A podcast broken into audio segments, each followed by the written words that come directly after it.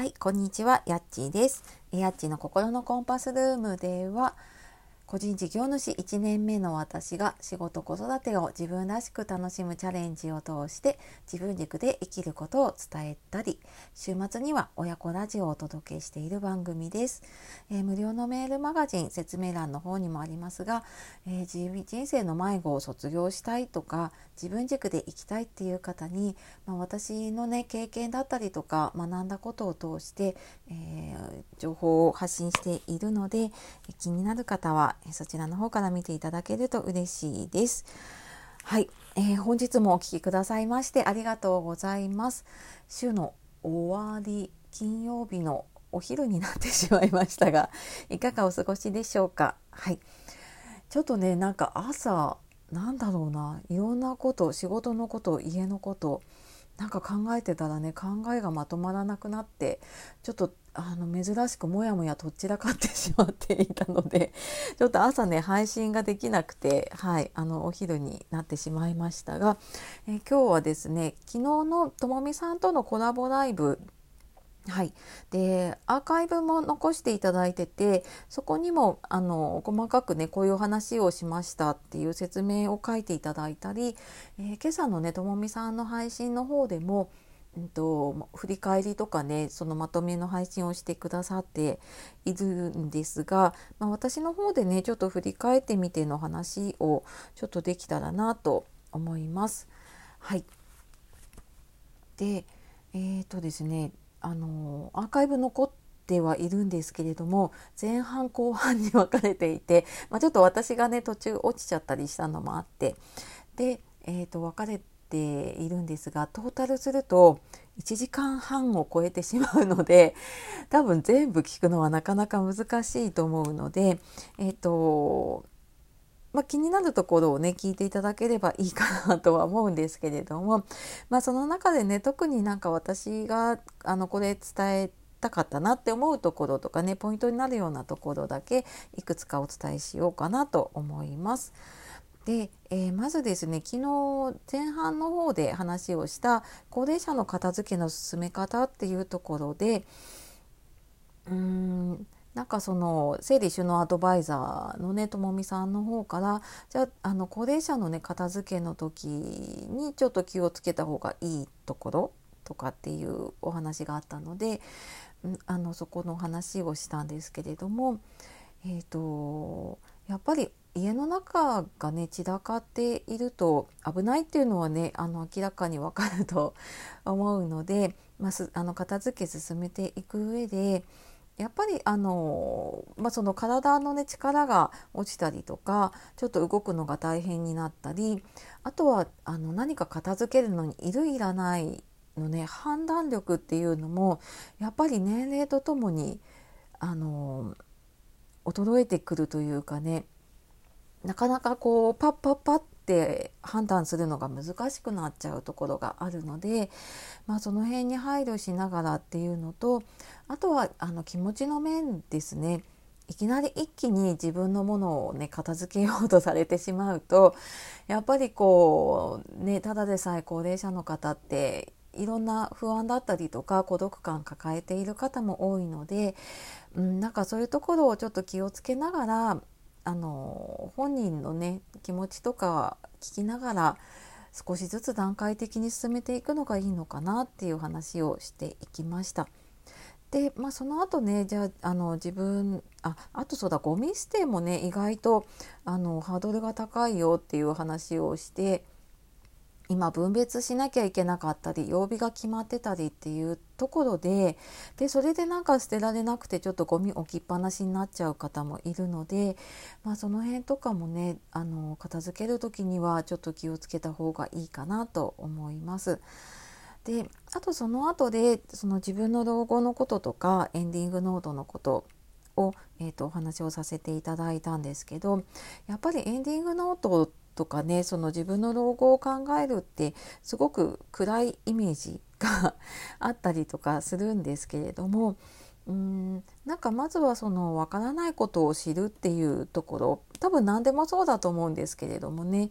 うん、あの例えばなんかこのね音声配信とかにしても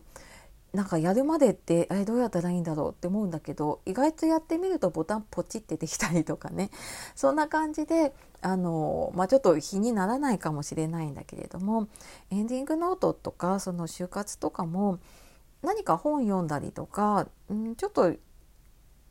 一歩進んでみる、エンディングノート一冊買ってみるとか、一歩進んでみると、あ、なるほど、なんか思ってたよりもあのそんなに大変じゃないなって思う方が結構多いので、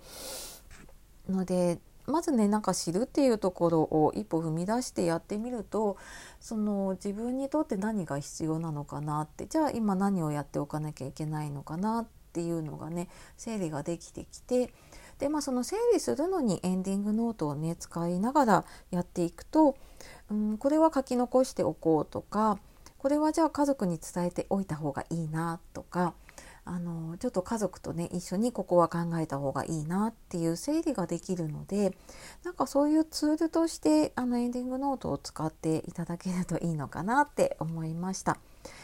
で、あとご質問いただいたのが、自分の親にエンディングノートを勧めるにはどうしたらいいかとか、兄弟間でね、その介護だったり親のお世話をするのに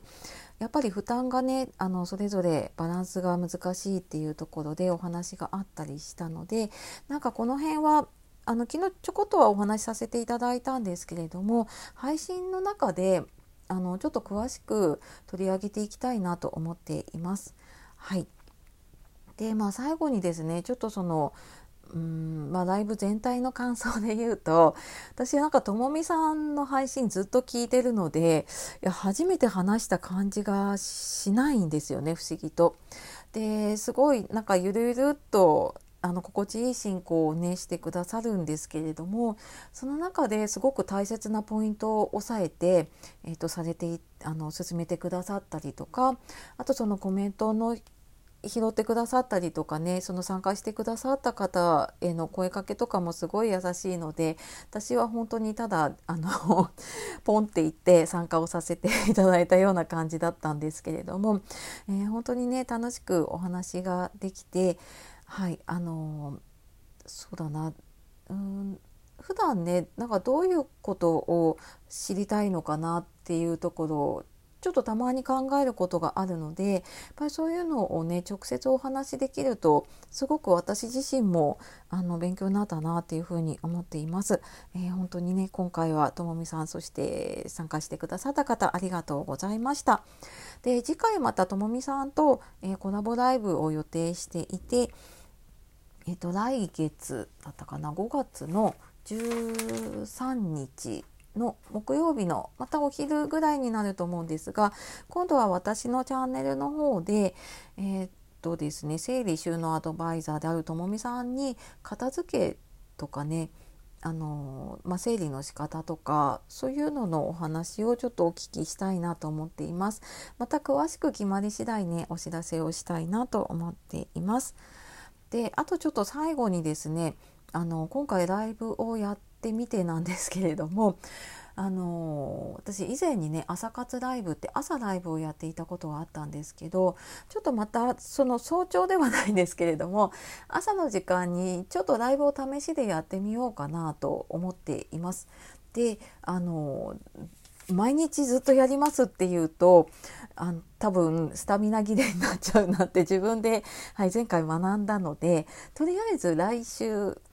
の平日ですね。で、朝のはちじからはちじはんぐらいの間